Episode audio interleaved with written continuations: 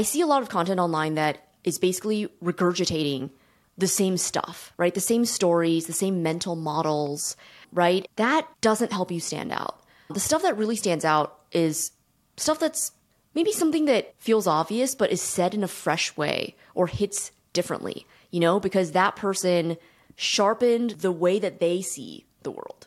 There's not a clear cut and dry way to do that. It's not like me saying like, okay, download these 30 viral hook templates and follow that. Like that's straightforward. And so a lot of people do that because it feels more tactical. It feels more within reach, but sharpening your own thinking, pushing back on your own ideas, thinking more rigorously and learning to be skeptical of your own ideas, figuring out like, okay, I think this, but does this actually apply across the board? What are the boundaries of this idea? When does it work and when does it not work? What are counterpoints to this idea? What's the biggest risk if someone did this and executed poorly, right? Those are actually all great content ideas. Every question that I just threw out there, if you thought about it and answered, boom, another post, boom, another post, boom, another post.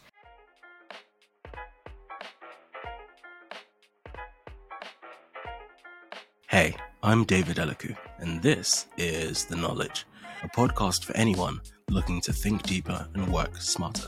In every episode, I speak with makers, thinkers, and innovators to help you get more out of life. This week, I'm speaking with Wes Kao. Wes is the co-founder of Maven, which is a platform for live cohort-based courses. We had a really interesting conversation talking all about her background, both in corporate and creative spaces, and the lessons that she's learned as she's transitioned between them. We talked about the time that she spent working with Seth Godin, co-founding the altMBA, and the lessons that she learned from that, which she's applied to building Maven. So one of the ongoing themes that you'll hear us talking about is this idea of rigorous thinking, and it's something that Wes talks and writes a lot about. And on the topic of writing, we're also talking about this idea of using writing as a tool for clear thinking and how you can use writing to be able to think at various levels of abstraction. And then the final thing that we talked about was education and what the future of it might look like and how courses like the courses that you'll find on Maven can shape the future of education. So I think this is a really good episode for anyone that is interested in improving the way that they engage with ideas, both in their own personal learning and also through education and online courses. You can get the full show notes, the transcript, and read my newsletter at theknowledge.io. Every week I share some of the best tools, ideas, and frameworks that I come across from business, psychology, philosophy, and productivity. So if you want the best that I have to share, you can get that in the newsletter at theknowledge.io. And you can find Wes online on Twitter at Wes_Ko. All the links to everything that we talk about will be in the show notes if you're listening to this as a podcast, or in the description if you're watching this on YouTube. And if you love this episode, please do share it with a friend, and feel free to leave a review wherever you listen to podcasts, because it helps us tremendously to reach other people just like you. Have you found the difference in, I guess, not specifically populations, but having made some of these moves location-wise throughout your career? First of all, the Canada one's interesting because I think I typically hear people moving from Canada to the US, either for work or for other reasons. But then even within the US, you've kind of moved from one coast to the other as well. So how have you found all three? Yeah. Well, I grew up in the San Francisco Bay Area. So it was kind of, you know, you always want to go further from home. You know, it's like, oh, this is boring. And it's so funny because so many people love San Francisco and, you know, want to move there. It's the startup capital of the world. And it was really awesome growing up there. But in my late 20s, like many other people from the West Coast, really wanted to move to New York. And so I moved to New York, lived there for a couple of years. That's where I worked with Seth Godin, started the altMBA. And then, you know, moving from New York to Canada, now being in Toronto, it's not too big of a difference, I think. Okay. The interesting thing is that all three of these cities are very different, but I spend a lot of time working. So I'm plugged into the internet, you know? So my brain is thinking about stuff that, like work stuff, basically. So it actually doesn't really matter where I am so much, you know, besides the weather and stuff. I know it's not as satisfying of an answer because people are like, oh, like how are they so different, you know? But yeah, I'd say that it's not super different because I'm plugged into the internet most days. Okay. Fair. Did New York live up to your expectations? I love New York. It's amazing. Yes, I love New York. I'm actually going in 2 weeks and I go a couple times a year. A big part of our team is based in New York. We have a lot of instructors in New York. So yeah, I think the density of New York is just unlike anything else. You can just walk on a random street and bump into cool shops, cool cafes, cool restaurants, an interesting public space, a library, a small park, you know, a local park. Like, there's just so much in such a condensed amount of real estate. And I love that. You know, I love cities that are walkable, where you can just, you know, stroll around and you're almost guaranteed to find something cool just by walking down a random street. So yeah, I love New York. Fair. I empathize with that a lot. I feel like London is a lot like that. London and New York are different in many ways, but some of the things you mentioned are a lot of the things that I love about London. Yeah. I love high tea in the UK. I wish we had that concept in the US, right? Like, you know, instead of, and I didn't even realize that, well, I guess there's two types of tea. I remember there's one that's like at 1 p.m.-ish or something, and one at like 5 or 6. So like the later in the evening one, I think is a great substitute or alternative to getting drinks. Yes, you know, like a lot of people don't necessarily want to drink that much, and being able to hang out with people in a casual setting where you're able to grab tea, you know, not quite as formal as dinner, right? Yeah. But the equivalent of drinks basically, but not centered around alcohol. I think that's really awesome. Yeah, that makes a lot of sense to me. I'm interested in, okay, so I'm thinking of two analogs here. One is of the tea concept that you were just talking about, but then also with what you were saying about with work, right? So you're working online a lot. And what's interesting is even with what you were saying about some of the stuff you loved about New York, which is that you can walk around, you bump into lots of interesting people, and you get to have a lot of really interesting interactions. I think a lot of that is moving online, where people are gravitating towards spaces which are also locuses of serendipity, where, okay, maybe you go to Twitter or you go to a particular area on Twitter where actually there's a lot of thought leaders sharing lots of interesting ideas, and you're able to enjoy this intersection of things. But then also places where you can kind of have breaks from that and spend time online. And yeah, I'm just interested in what you think of that concept and how that might evolve as we spend more and more time online. Yeah, I love that you bring this up because I love making friends online. It's actually my preferred way to meet people is through Twitter or through LinkedIn. It's funny because I went to a networking event that was hosted by one of our investors, Andreessen Horowitz. Last year, it was in LA, and my co-founder and I were going to be in LA anyway, and so we popped by. And it was at this cool bar, like really cool space. And the whole time I was just thinking about how much I would rather have met these people online first and like DM'd with them a little bit maybe. And like how awkward networking in person is at events like this. It might be because I'm more of an introvert, but I also think that this is just something that probably applies more broadly, that there's something really cool about DMing with someone because you read an interesting post that they wrote, or they tweeted something that resonated with you, or they said something and you're like, oh my God, I totally think that too. Like, I didn't realize like that person thought that. And you just have something to go off of. You have something to talk about. When you're meeting people at networking events, everyone is basically grasping and trying to find similar ground as quickly as possible, right? Like you ask, like, where are you based? What do you do? Or, you know, like you're trying to find some commonality so you can build on it. But when you're online, there's years of the person's tweets or blog posts or LinkedIn posts. You know, there's that person's LinkedIn history. Like you can look through and see more about what that person is about. And it just gives you more to talk about. So yeah, a lot of my good friends I met initially online. So pretty exciting. Like this upcoming trip to New York, for example, in 2 weeks, I'm meeting up with a couple people that I've only known online that, you know, we're going to finally hang out in person. And I've done this a couple times now, many times. And people are almost always how they are in person, like they were online. You know, they're just three-dimensional. So you kind of like look around them a little bit like, okay, you're 3D here, you know, but the mannerisms and their attitude, like if you've talked to you know, on the phone with them or done video calls, like I find that the way people are in person is very close to how they are if you've interacted with them online. Yeah, I agree with that. What I find really interesting about exactly what you were saying, you made a really good point where the essence of it is almost the complete opposite from how you interact with people in real life, in that when you meet people online, the avatar is their ideas and you interact with their thoughts first and you validate, okay, do I get these, what this person thinks? Do we have the same points of view? Where do some of our points of view differ? And you engage with their ideas, and then you decide whether or not you actually want to engage with the person. Whereas in person, you're meeting the person based on a bunch of circumstance or some other specifics. And then based on that, you then get to figure out what are their ideas. That process is actually much slower, where you get to know someone and you get to understand what they think and how they feel about certain things. Where online, you start from the position of like, how do I feel about how you think? It made me think of this idea that you write about, which is about like rigorous thinking and then also spiky points of view. And I guess maybe first of all, you could frame what those two ideas are. Yeah. So a spiky point of view is a thesis that you have about something that's in your realm of expertise that other experts might disagree with. So it's a strong belief that you have conviction about. So if you brought 20 marketers into a room, all 20 people could have different spiky points of view about what marketing really means, what kind of marketing works. They might have different viewpoints that are directly contradicting each other and equally valid.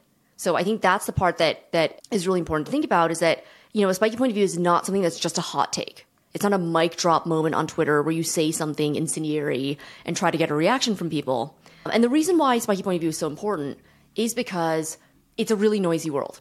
Whatever it is that you do, whether you are a designer, a coach, a consultant, a product manager, there are hundreds, if not thousands, of people who have similar backgrounds, who have similar years of experience, who have worked at similar companies as you have.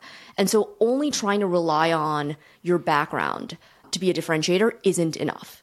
You have to have a unique point of view that adds value to whoever you're talking to.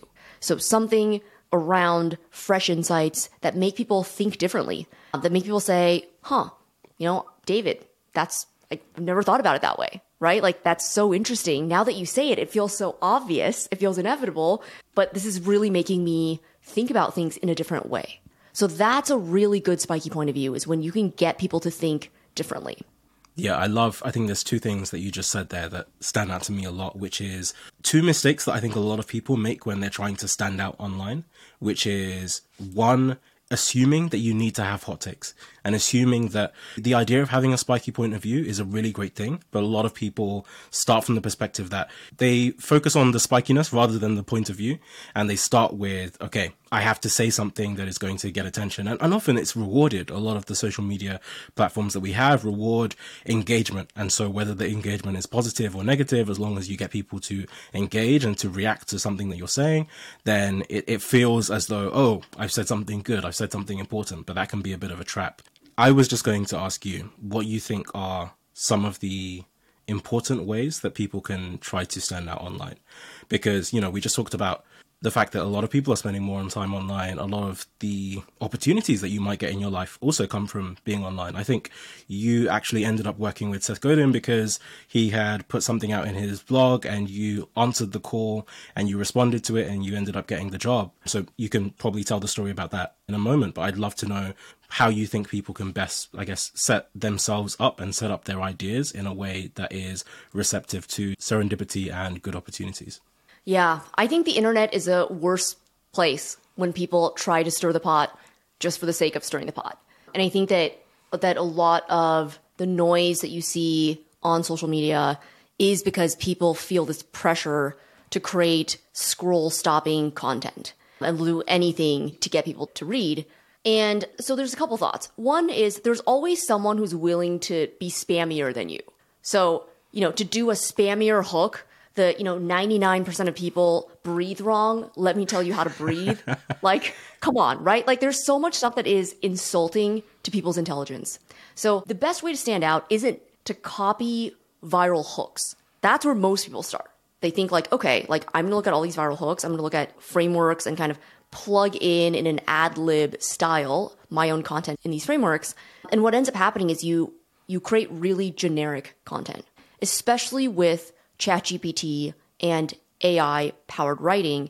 There is going to be 10 times, if not 100 times more generic content than there already was, okay? Yeah. Like, there's already so much generic content. There's going to be even more. And so trying to be generic, trying to copy what other people are doing and being generic is not the way to go. I think, going back to the real heart of spiky point of view, it's really about talking about topics that you have conviction about, that you wish other people knew, that you've been thinking about for years, and maybe a little bit afraid to say because the zeitgeist or conventional wisdom is about the opposite. And you know that if you say this, people are going to have questions, people are going to disagree, people are going to ask about edge cases. But it's really about leaning into points of view that you actually deeply hold. You know, if you've been a product manager for a couple years or many years, if you've been a marketer for many years, there's stuff that you've tried from personal experience, from experiments, from multiple chances at bat, from different reps that you've taken, where you've proven certain things out for yourself or for your customers or for your clients. So talking about those things where you can really add value based on something unique that you bring to the table that would be helpful for someone who is, let's say, a couple steps behind you, you from a couple years ago, right? Or you from many years ago. And always focusing on how can I add value? How can I solve a problem for people, right? How can I make their lives easier by teaching them something that I tried and that worked for me, right? So I think that focus on value is really, really important. I think the other thing is sharpening yourself so that you have more insights. I see a lot of content online that is basically regurgitating the same stuff, right? The same stories, the same mental models, right? That doesn't help you stand out. The stuff that really stands out is stuff that's maybe something that feels obvious, but is said in a fresh way or hits differently, you know, because that person sharpened the way that they see the world. There's not a clear cut and dry way to do that. It's not like me saying like, okay, download these 30 viral hook templates and follow that. Like, that's straightforward. And so a lot of people do that because it feels more tactical, it feels more within reach, but sharpening your own thinking, pushing back on your own ideas, thinking more rigorously, you know, we can talk about the next, but thinking more rigorously and learning to be skeptical of your own ideas, figuring out like, okay, I think this, but does this actually apply across the board? What are the boundaries of this idea? When does it work and when does it not work? What are counterpoints to this idea? What's the biggest risk if someone did this and executed poorly, right? Those are actually all great content ideas. Every question that I just threw out there, if you thought about it and answered, boom, another post, boom, another post, boom, another post. Those are born from actual insights, you know? And so I think leaning into your actual insights and sharpening your thinking, that helps you create better content. And then lastly, I'll say that I've been writing online since 2010, so 13 years now. I started writing my blog, you know, over a decade ago, and writing long-form articles was really good training for sharpening my own thinking. I think writing in short bursts is also good. So like tweet threads or, you know, LinkedIn posts, also great for learning in public. But there's something about a long-form essay where there's a higher bar of rigor to make a point and build a case than there is in 280 characters in a tweet, right? 280 characters, like you can't say very much. And so it kind of lends itself to these short, pithy, generic sounding, vague Buddha comments. Whereas if you had to write, like, could you write 1,000-word article on that, whatever you just tweeted? That's a really good challenge for yourself. The great part is that once you write that 1,000-word essay, you can turn that into a bunch of shorter form content. Because what's happening is that you're going from higher fidelity into lower fidelity.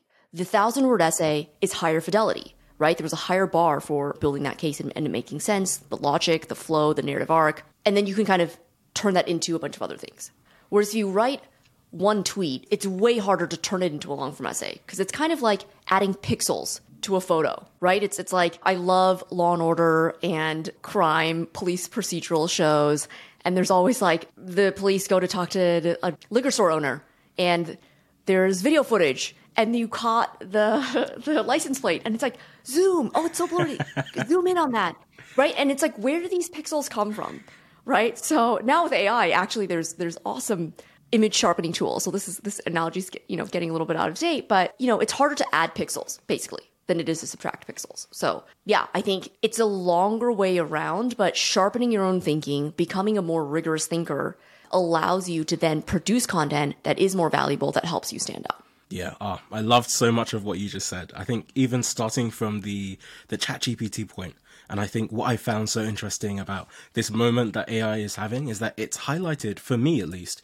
the amount of mediocrity that we've accepted and that people have bought into.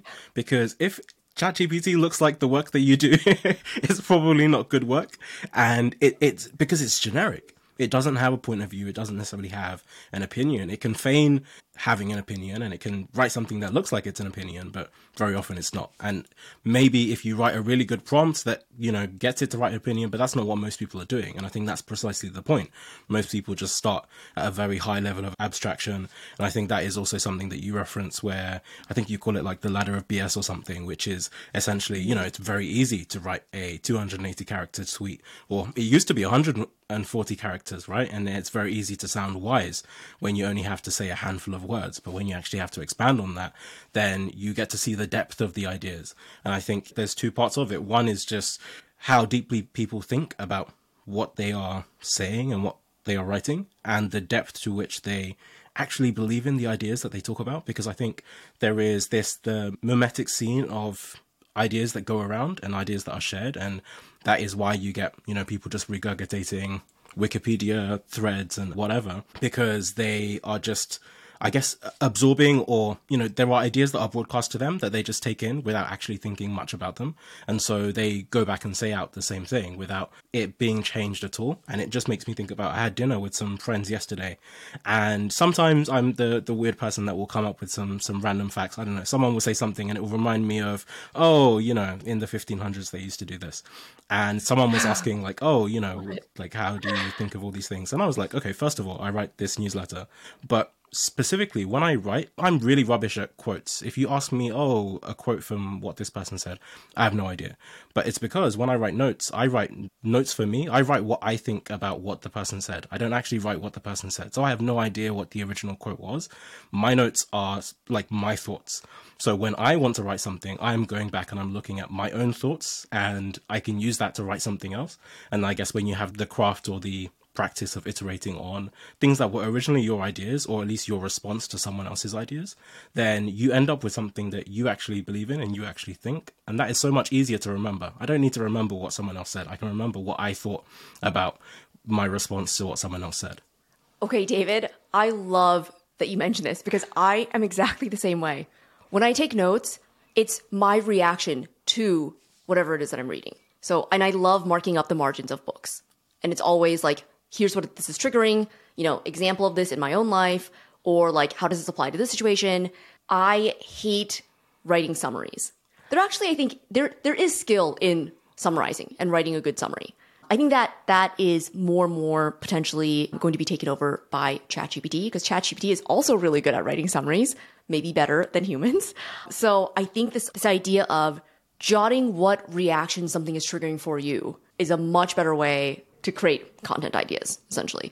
The other thing that, as you were talking, that it reminded me of is, I think a lot of people want to build an audience for the sake of building an audience. Like, the end goal is like 10,000 followers, 20,000 followers, 50,000 followers. And they don't think as much about the quality of the people that you're interacting with, the people who are following your work. It's more beneficial to have a smaller following of high quality individuals than a huge following of lazy thinkers and people who are just like not as rigorous, basically. And the kind of content that you put out attracts a certain kind of person. So if you are tweeting stuff that is super generic and, you know, is the 99% of people do X wrong, or I'll teach you more in 5 seconds than you'll learn in 5 years, that kind of content is attractive to some kinds of people, but it turns off a whole lot of other people too.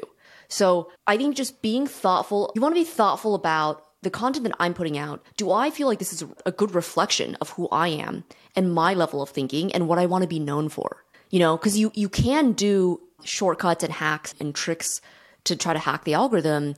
But if that signals that you are a certain kind of person, that you don't want to be lumped in that same bucket, you know, you might not want to do that, even if that does get you an extra, you know, a couple hundred followers.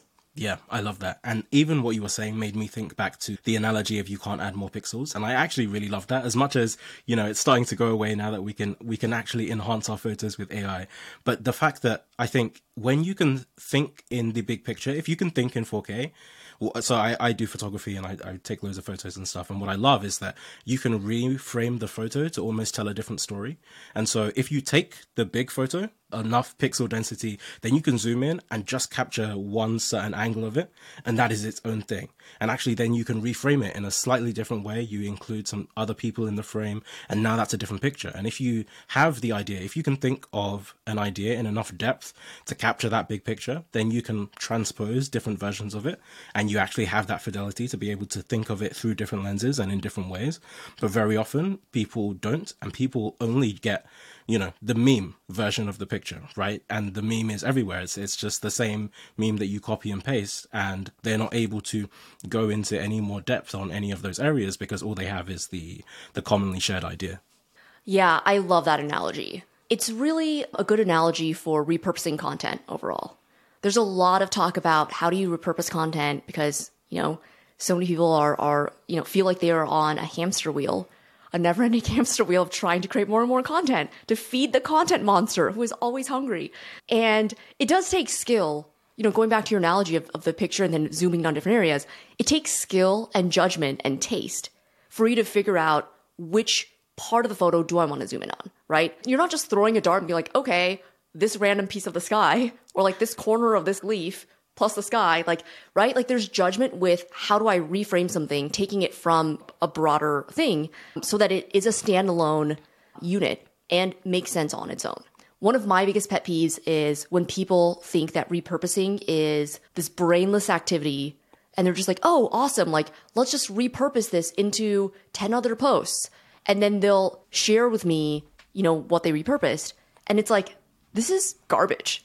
Like all 10 of these things are garbage. You know, because they basically took random parts of a post and then just like turned it into something. And there's no tension.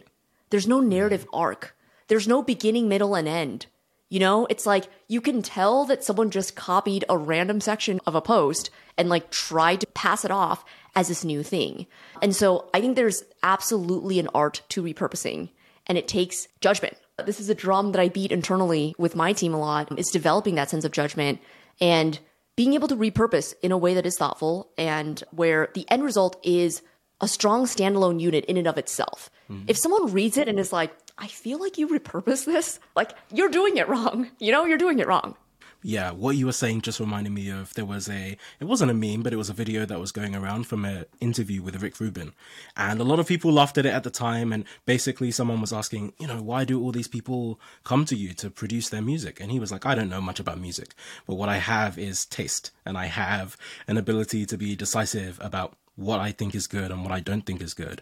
And it's funny that, okay, a lot of people, there's an aspect to which that can seem funny because it's like, oh, you don't actually know much about music, but what do you have? The ability to be decisive? How much does that matter? But I think it matters almost more than anything else. I think like the ability to have judgment and taste and the ability to be decisive is something that I think is missing from a lot of what I see, and not just in your decisions and opinions. And maybe we can talk about how some of this relates to even when you're working with people, the ability to actually take a stance. And first of all, knowing why you've taken the stance. So being able to have some rationale for the decision that you've made, but then also just being able to take a stance. Because I think I was looking at, there was a video going around today of an interview with the founder of, or the CEO of Substack.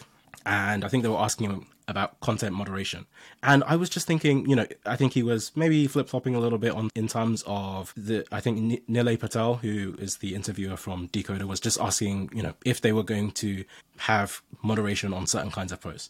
And he didn't really want to commit to what he was saying. And I was like, if you want low moderation, there's a case to be made for that. Just make the case, just say it, and just say that, yes, you are, or no, you aren't. And I think much more people will support if you take a hard stance on doing option A or doing option B than if you just seem ambiguous and people don't really know, or people can't necessarily trust or understand where you actually stand. I haven't seen that interview. I have a slightly different take on that. So okay. Maybe a spiky point of view. Yeah, so, but we can dive into that in a second.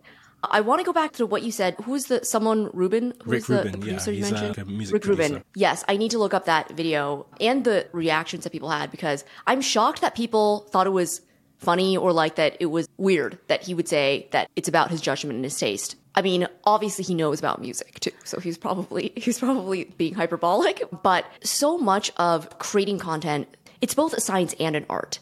And the art element, I think, is the part that people don't think as much about. The science element is the templates, the hook structures, the ad lib, fill in the blank, kind of stuff.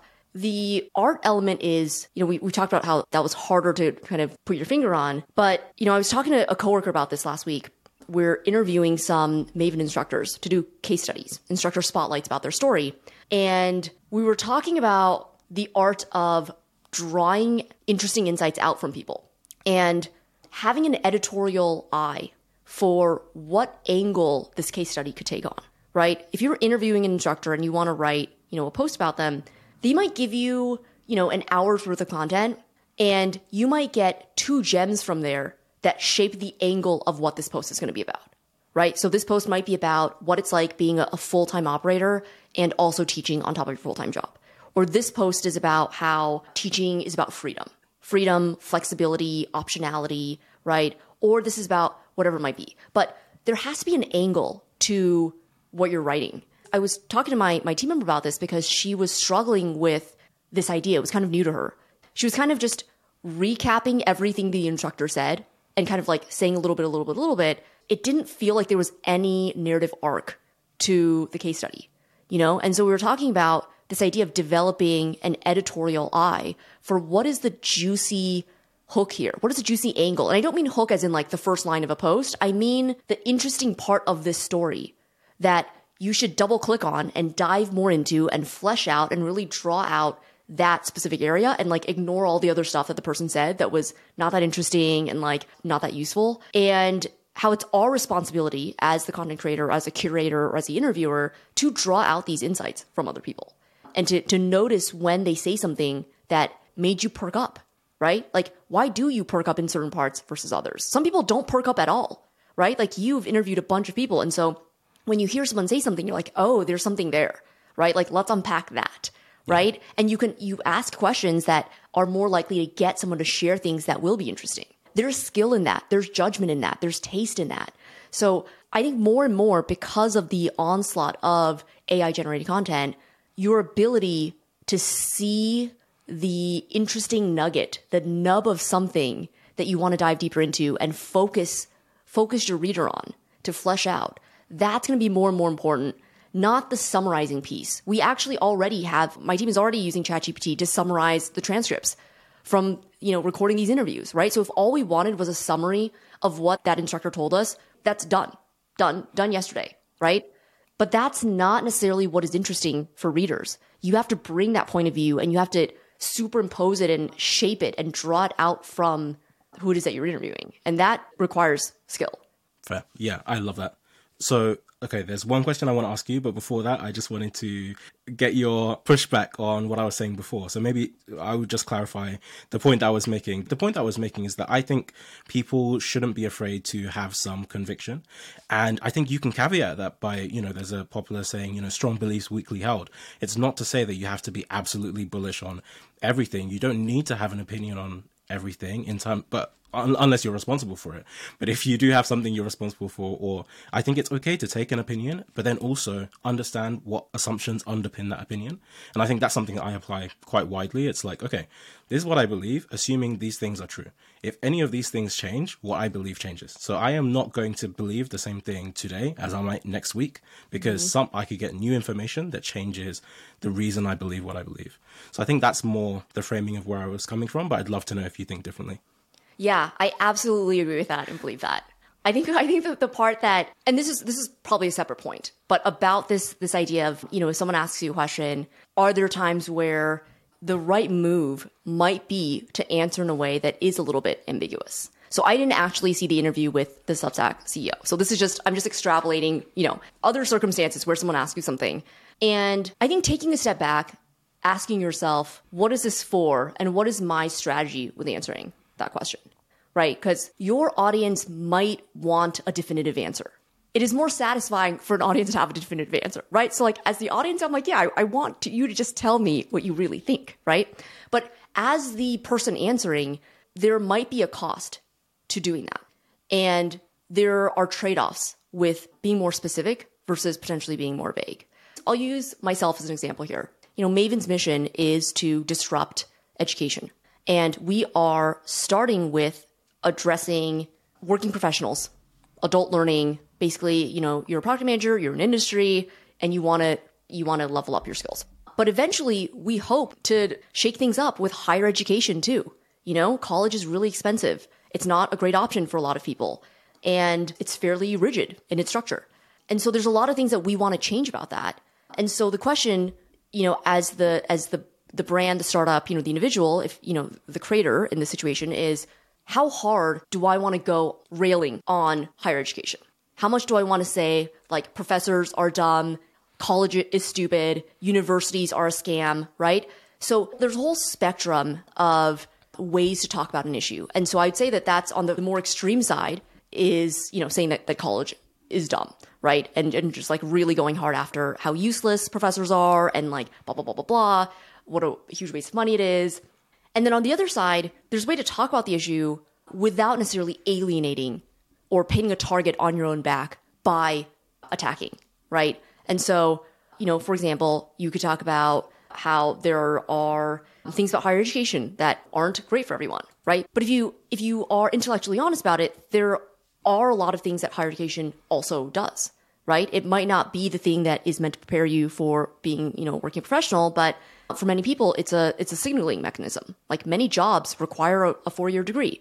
So it would be intellectually lazy to just say, like, don't go to college, right? Like, if you are 18 years old now, like, I see this advice sometimes, like, people say, like, oh, just start your own business. Don't go to college. It's useless, right? And, like, that's not exactly true.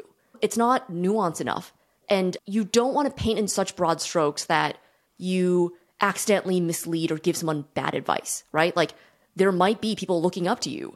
There are people looking up to you, right? Who might take that advice. And, you know, I take that with a lot of weight and with a lot of moral responsibility.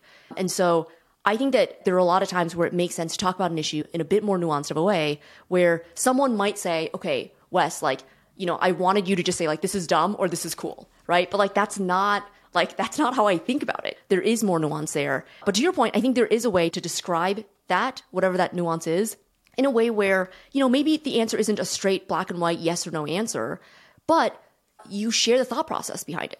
That as a platform, Substack is not a publisher.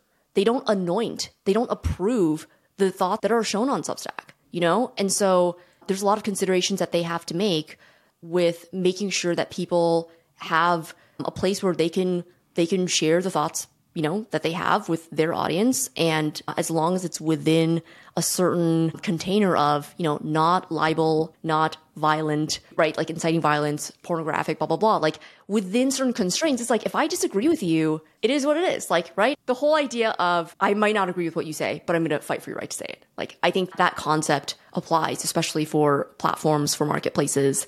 So anyway, that was my reaction. Fair. No, but I love, okay. I think all of this ties together. I think we talked about this idea. I mean, we started with spiky points of view, some of rigorous thinking, some of finding taste and cultivating a sense of judgment and being able to, well, stand by something or the extent to which you should. And then I think this last part, what I was also thinking about is just, you know, that there is the fact that sometimes there are things that you say that people are not going to like. And sometimes you might end up making a point of view that not everyone will agree with. And so I'm interested to know, as you've gone through your career, obviously you're very wise now and you have a lot of wise ideas. I'm interested to know if there are any things that maybe you learned the hard way, or that, you know, making the distinction between the things that you learned looking back in retrospect, and you can say, oh, here is the pattern of the things that, you know, serve me really well, or here are the things that will serve you really well, and the things that you learned at the time as you were going through your journey? Yeah. You know, sometimes I'll look through my old tweets to see if there's anything that I might, you know, want to retweet or something. And it's shocking the number of times I'll read something and be like, oh my God, I don't even believe that anymore. Like, it's not necessarily like the opposite. I didn't do a 180 per se, but it's just like, okay, I'm reading my own tweet and I'm a different person now. It's been, you know, 2 years, 3 years, and I've changed. And I'm seeing what I wrote with fresh eyes. And I remember what I thought at the time when I said it. But now it's like, okay, I have a different point of view and a different perspective now. So I love this idea of being able to update your thinking as new data points come in, and constantly sharpening your own mental models and orientation, you know, in the world. I think one thing that is really useful that I'm trying to think of about a pattern of things that I've corrected myself on. And the question, what is it for? is a really good question to come back to. Because in the times when I thought one thing, but now see more clearly, I thought the what is it for was something else than what I think it is now. So I'll actually use an example. Not really sure if this is the best example, but I remember this is like, I don't know, like 6 years ago now, I wrote a blog post about how the magic, there's a question people ask sometimes, like, you know, what would you change if you had a magic wand, right? And like how that question was kind of useless and kind of dumb. And I had a whole case about it. I like explained why, right? So there was logic baked into it. I actually forget the reasons why now, but I remember looking at it years later and being like, oh, that's so interesting. Like nowadays, I think like in the past, I thought the magic wand question was a bad way to get real insights from customers about what else they might want from your product or what you could do, because it ignored a bunch of constraints and, you know, blah, blah, blah. But now I think differently about that. I think that the purpose of that question isn't necessarily to know exactly what feature you should build next, and to take the hypothetical thing that people said, like if you hypothetically had a magic wand, what would you do? Not to take that at face value, but the what is it for is to help that customer or client be able to speak freely and just kind of random stream of conscious be able to say like what they would love to be able to do. And like you might not be able to solve all of those things. You might not just go out and then build everything that they said you shouldn't. But getting to hear off the cuff the thing that they're excited about, the thing that makes their eyes light up, right? The thing that immediately comes to mind when you say, like, if you could fix something like and solve, you know, your problems, like what problems would you solve? And there is value in that, you know? And so the original purpose basically of the question, I would say that I assessed incorrectly, that I assessed that the reason to ask that was one thing when really now I think that the reason to ask is another thing. So another example I just thought of, I learned from Seth Godin, and this is an idea that we taught in the altMBA, the what is it for? Who is it for? And in the altMBA, we're all about feedback. You give your fellow students feedback, you receive feedback from the other professionals in the course. And there's a nuance about feedback that Seth talked about that I thought was really salient, which is there's a certain time and place and type of feedback that you should give. And so his example was, you know, if your Aunt Margaret at Thanksgiving brings cranberry sauce, and you think that the cranberry sauce is too sour, do you think that the right thing to do is to give Aunt Margaret feedback that her cranberry sauce is in fact too sour, right? And like, the answer is probably no. So this idea of like picking and choosing your battles and using judgment around like, is now the right circumstance to share this feedback? And how do I want to share it? And what is that feedback for, right? What is Thanksgiving for? Thanksgiving is to get together with family, to eat some good food, right? To talk and catch up. You know, it is not to aim for culinary masterpieces and the right ratio of sweet to sour or whatever. And so like really thinking about the what is it for of whatever it is that you're about to do, even though in general, giving feedback is good, right? That's like basic level one. It's like, yes, we all agree with that. But when you execute, thinking about the nuances and the judgment involved to kind of help you decide, like, should I do this thing or not? Is this quote unquote good or bad? A lot of the times, something might be good or bad depending on what the situation is. There might be a situation where you do want to tell someone the cranberry sauce is too sour, right? Or a situation where the magic wand question doesn't make sense or where it does. But it really depends on what are we trying to do here? Like, what are we trying to get at? And then you can decide, does this tactic make sense or not? So I've sharpened my own thinking by trying to get clearer on, you know, what is this for? Who is this for? You know, if someone is doing something out in the world, it's really easy to judge and say like, why are they selling that? That's so dumb. Or like, it's so ugly. It's such poor taste. Like, why are they selling it? Well, they're selling it because people are buying it. So someone out there thinks that it is good. Someone out there thinks it's artistic, right? It's like cruises. You know, people either love or hate cruises. You're either someone who's really excited about them or someone who judges people who go on cruises because they're not adventurous. They want something super cookie cutter. They don't really want to explore whatever country that they just landed on or whatever.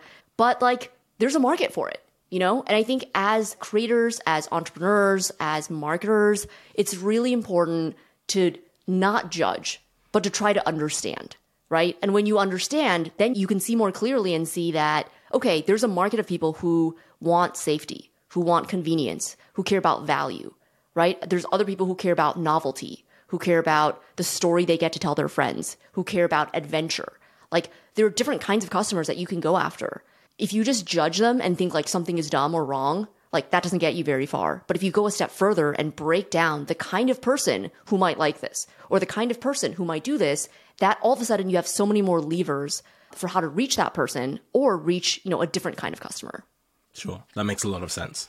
Taking a step back, I'd love maybe if you could just give us the grand origin story of, you know, how you got to where you are. And maybe what I'm really interested in particular is what drove you to make some of the transitions that you did throughout your career? Yes. So I started my career working at GAP Inc., GAP headquarters in San Francisco, the clothing retailer. And in the 15 years since, have moved to smaller and smaller organizations until starting my own. So, you know, I think a lot of people wonder, should I work at a startup? Should I run my own business? Should I work at a big company? And these are all different paths that you can take to sharpen yourself. And, you know, for me, I've always been driven by what do I find fascinating? What problems do I feel like I'm uniquely suited to solve?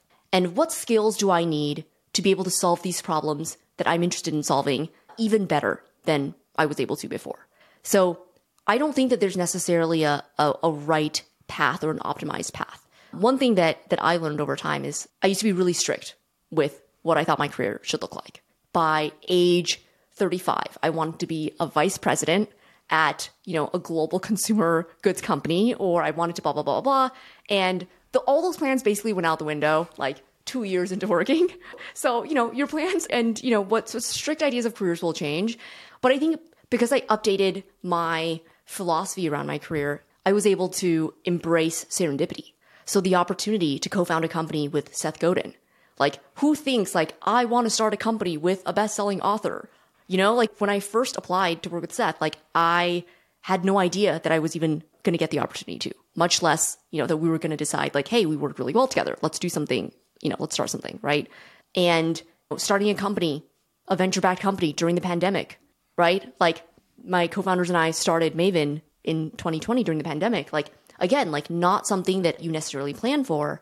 But I think when you focus in on where can I uniquely contribute value and what are the types of problems that I love solving and I am good at solving and I have an advantage in solving, those are all things where if you answer those questions, I think you actually narrow down the pool of options quite a bit. I always say, like, if a random person on the street could start the business that I'm starting the wrong business. I need to start a business where the cards are stacked in my favor in some way because of my personality, my experiences, my instinct, my taste level, my track record, my network, right? Like, whatever it is, like, there should be something that gives you an edge to do something over the next person. And that edge might be your relentless drive and interest in a topic. That's absolutely an edge. Like, you're going to need to power through a lot of times that feel hard. And if you are obsessed with something and you don't have a background in it, there are plenty of people who have started amazing companies that didn't have a background in retail or didn't have a background in SaaS software or didn't have a background in X or Y or Z, but they were obsessed with this industry or this problem or whatever, and that fueled them. So I count that as an advantage also. It doesn't have to be something that was, you know, in the past with your track record or background. So that's how I've made most of my career decisions. Sure, that makes a lot of sense. One of the things that you've mentioned from the time you spent working with Seth, particularly on the altMBA, was his dedication to high quality. I'd love to know what some of the other lessons that you learned. You could probably expand on that a bit more, but also I'd love to know what were some of the other things that you learned starting something like that from scratch, particularly when I think, well, I don't remember exactly what the landscape was at that time, but I certainly feel like a lot of the course landscape as it is now kind of came from some of the big programs like the altMBA, Marie Folio's B School. A lot of those programs had a big impact on how the course landscape has changed. Yeah. So let's see. There's so many lessons that I've learned from Seth. It's hard to kind of narrow them down, but I think one is having a very high bar for speed and quality. Usually people think that there's a trade-off, and there is a trade-off between speed and quality, but I think the trade-off happens at a much higher level than people think. Like most people, it's like, oh, you want me to make this a little better? Okay, well, you know, now I need another week, right? And like, it's not that trade-off, that you shouldn't be seeing that trade-off at such a low level. I think with the altMBA, we had an incredibly high bar for the quality of what we wanted to do and for the speed that we wanted to ship. And, you know, I remember learning this lesson pretty distinctly when, you know, one day we were looking at what books we wanted to include in the altMBA curriculum. We're going to mail everyone a packet of, you know, 7 or 8 books before the course started, so everyone could kind of have a shared understanding of certain topics. And I remember Seth got a bunch of books that he thought we should, you know, should be in our option set. And he plopped this stack of books. There were like 11, 12, 13 books on my desk. And he was like, okay, you should look through these, read these and like recommend which ones we should go with. And I was like, okay, cool. So like I'll check in a couple weeks or something. And I thought a couple of weeks is already fast. These are like 11 books here. Like, you know, it's going to take time to read. And he was like, maybe tomorrow. And I was just like, what are you talking about? Like, just the scale was just so different. But that was the point. The point was that he wanted to break the frame that I had in my mind of reading a book like a normal person and, you know, it taking 3 months to read 11 books. And what's so fascinating about that is that, you know, the minute that someone breaks the frame or that you break the frame for yourself, you all of a sudden see a bunch of other options. So if the frame were, you know, read these in 3 months, there's a certain way you would go about it. If the frame were read these in 24 hours, you would find a way to do it. It would look different and the scope would be different, but you would find a way to do it. And I did. And so working with Seth every day was this constant frame break, basically. And I learned to break my own frames, to challenge my own thinking about what is a fixed constraint or a flexible constraint. A lot of times, the constraints that you think are fixed are actually quite flexible. And then perhaps more dangerously, the constraints that you think are flexible are actually fixed, that you don't actually have the leverage to change something that you think, oh, like that part will be easy, or I'll be able to do that, or oh, that's flexible. You actually aren't going to be able to move it very much. So being able to call out your own thinking. This was a huge part of what we taught in altMBA was flexible versus fixed constraints. But that was one of the biggest lessons that I learned, both the high bar for speed and quality, kind of as the more close-up lesson, but from a macro meta perspective, this idea of breaking your own frames, right? And, you know, to close the loop on how I was able to vet 11 books in 24 hours, Seth had another great tidbit, which is read the book until you get the joke. So most people read, you know, to every page really diligently, which is great if you have the bandwidth to do it and you are enjoying yourself, right? But if you are reading to change your own mind about something, or if you are reading to vet whether a book is worth sharing with others, right? Like you might read a bit differently. And depending on how high that bar is, right? Some people might want to read everything really fully before being able to share it. But I feel like I can quickly tell if a book is dense with insights or not. And now I actually use this skill all the time. Like I will get a huge stack of library books about a certain topic and then be able to quickly get a sense of, is this a high quality book or not? Like, is this going to be dense with the number of insights per page? Or is this fluffy? And this is basically a blog post that got turned into a 200-page book, right? There's a lot of books that are like that nowadays. And so it's such a useful skill because I will actually, of the stack of books that I bring home, I won't read maybe 75%, 50 to 75%. I'll look through it and realize very quickly that this is not worth my time. It's not dense enough for me to want to spend time on it, which means that with the 25%, I can actually really focus on reading those carefully and take my time with those instead of trying to treat all the books equally when there's variation in quality. So anyway, so many lessons, but those are a few off the top of my head. Sure. I love that one in particular. I'd love to know maybe how do you curate your sources of information, just going off the library book topic that you were mentioning. And I think also going back to what we were talking about earlier, which was around the broad spectrum of information you can get online. There's a lot of noise out there. So how do you make sure that your inputs are of a high enough quality that your outputs will also match that? Yes. I love this question. I think a lot about this and I'm constantly refining my feed, the information that I get. So with LinkedIn, I love my LinkedIn feed. I feel like I see such great stuff on there. And basically, I follow people when they're mentioned on different lists. Okay. So someone will be like, here are 5 marketers you should follow. Here are 5 product leaders you should follow. Here, blah, blah, blah, blah. So I will follow indiscriminately. And then if the first post I see from that person, if it's not great, I'll just unfollow. Okay. So it's very low cost. Like I follow if I feel like the source that recommended is decent. And so from doing this, I have created a pretty great feed where every time I open, I'm excited about something that I see. The other thing is getting inspiration from categories and functions outside of your own. That's really, really important.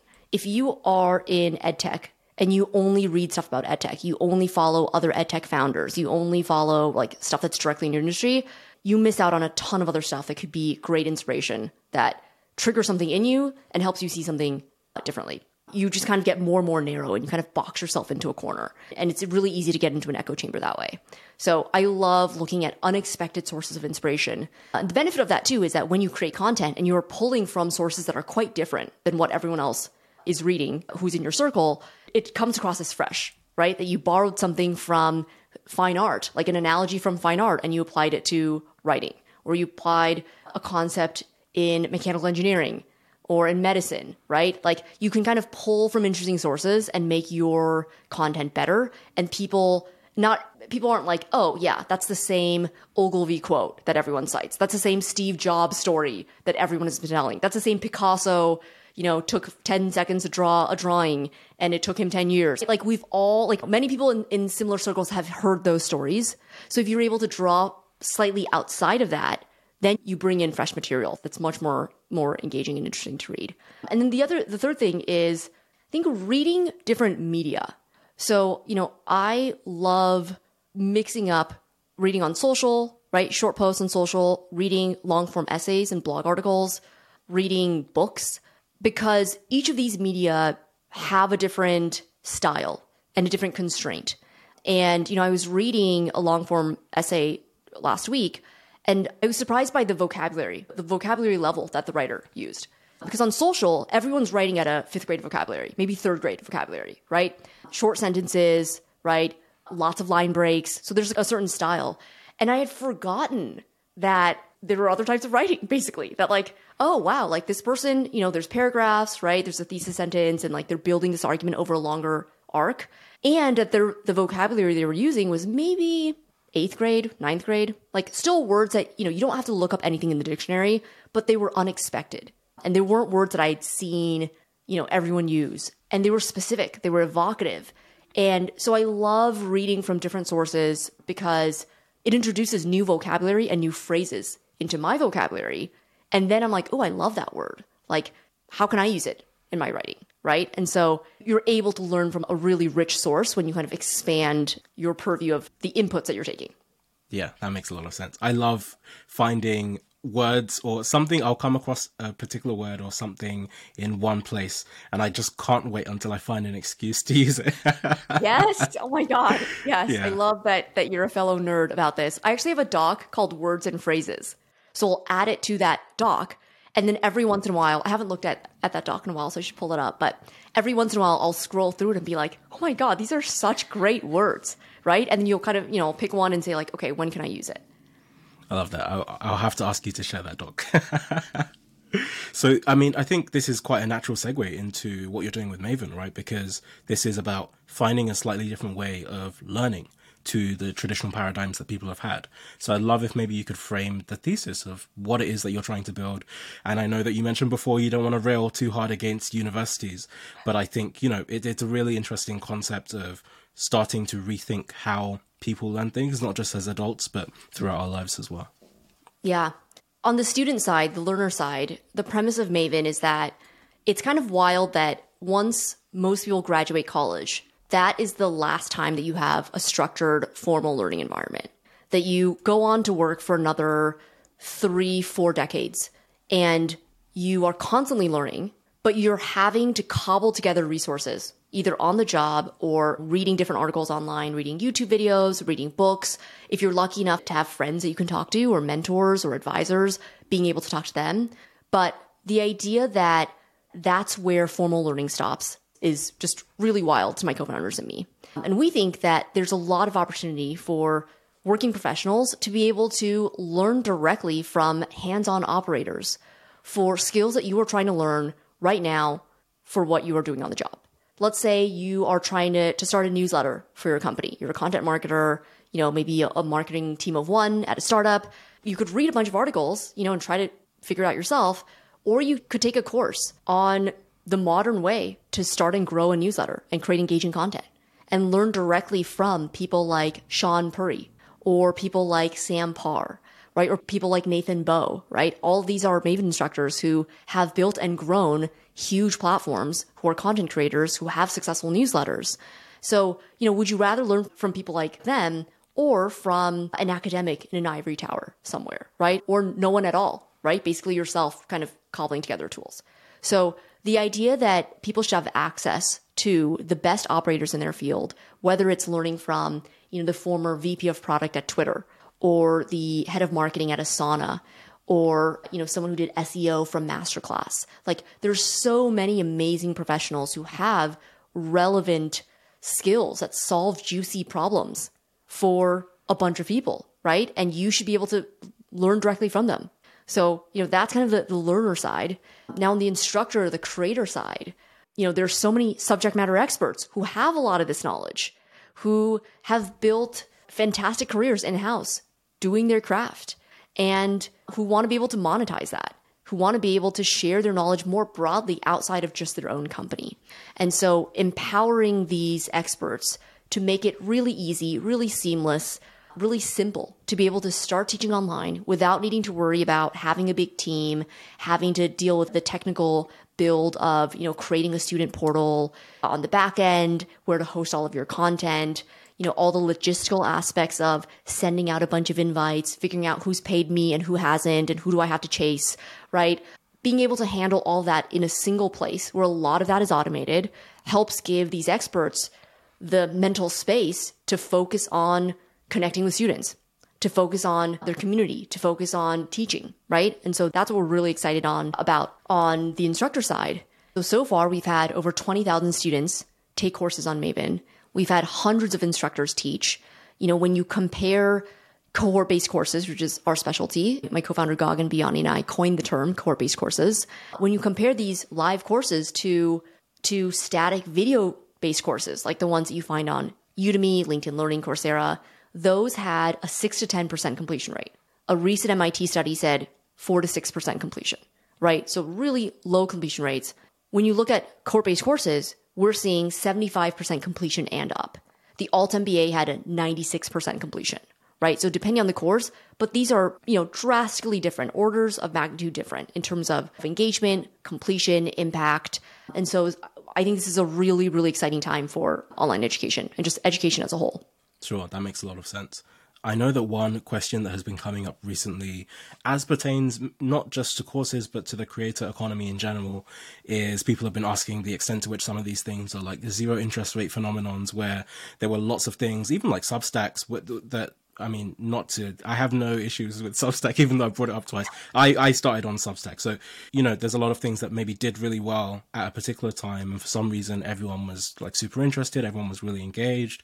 But then slowly people started churning more, and it's a weird thing where now people have gone back to work. Some people are having to go back to offices. Some of life is changing. And, you know, even outside of the creator space, when you look at, you know, Zoom and Peloton and some of these other companies that did really well for a period, are starting to have a change of fortune.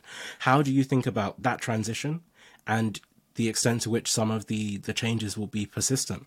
Because I think that the key part that I'm thinking about is it seemed very clear, at least during the pandemic, that a lot of learning would eventually become online only. There's almost no reason. If you are building something specifically for the use case of using it online, and I think maybe this is where some people got tripped up with university courses, for example, where if the university course was set up to be in person, then it might have added a lot of friction to do it online. And so people don't necessarily get the best benefits from it, and it's more difficult. And so now that you can go back in person, they're just like, okay, we'll move all the way back. And so there are some bits of it that haven't seemed to be as sticky as I would have anticipated. Like, I still don't get why people are, you know, not using Zoom as high numbers, and people still want to have a lot of in-person meetings. In-person meetings are great, but I think, yeah, there's that shift there. So one thing I'm really interested in is how you see this space changing and evolving moving forward. So I think there's one part of it, I guess, in the past and one part in the future, one part in the past where we've seen a bit of a transition with people coming out of the pandemic, and some of the trends that we thought would be sticky, like people using Zoom, people being majority online, are starting to change, maybe more than what we expected. But then I'm also really interested in the AI trend and how that can also change education, and the extent to which, even going back to some of what we said before, with, okay, people learning to think rigorously, people learning to write essays and all of those things. When people are no longer having the habits of having to do some of those things, how do you think, I guess, those two competing forces will change the shape of education going forward? I think with cohort-based courses, it's such a new category that we're barely scratching the surface of what this could look like. So the altMBA was one of the first cohort-based courses that kicked off this category. And in the 6-7 years since, there have been so many different variations and iterations of how people have done live learning, right? There's different combinations of, primarily asynchronous, except, live when it's group work only, or a lot of people who do 100% live. With the Maven Course Accelerator, which is a course that I teach, it's a free course on how to build courses, which, you were part of. We told instructors, if you want a place to start, try a 1-week course. If you're trying to think about how long should my course be, right? But we've seen people since then decide to start 8-week courses. We've seen people do 1-day courses, right? Or 2-day courses, and just completely flout that advice. And it works great. So we're all still figuring out what does great look like in this category? I think there are some things that don't really change. I mean, I love what Jeff Bezos talks about with thinking about the things that don't change, that will stay constant. And I think when it comes to learning, people want learning experiences that feel engaging. They want it to feel worth the money.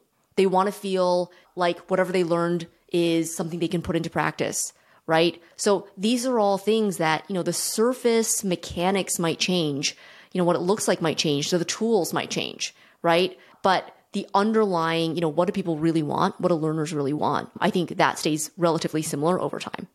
Amazing. Okay. Thanks so much for making the time, Wes. I really appreciate it. Yeah. See you, Wes. All right. Thanks a lot. Thank you so much, David. This was a lot of fun. Thank you so much for tuning in. Please do stay tuned for more. Don't forget to rate, review, and subscribe. It really helps the podcast. And follow me on Twitter. Feel free to shoot me any thoughts. See you next time.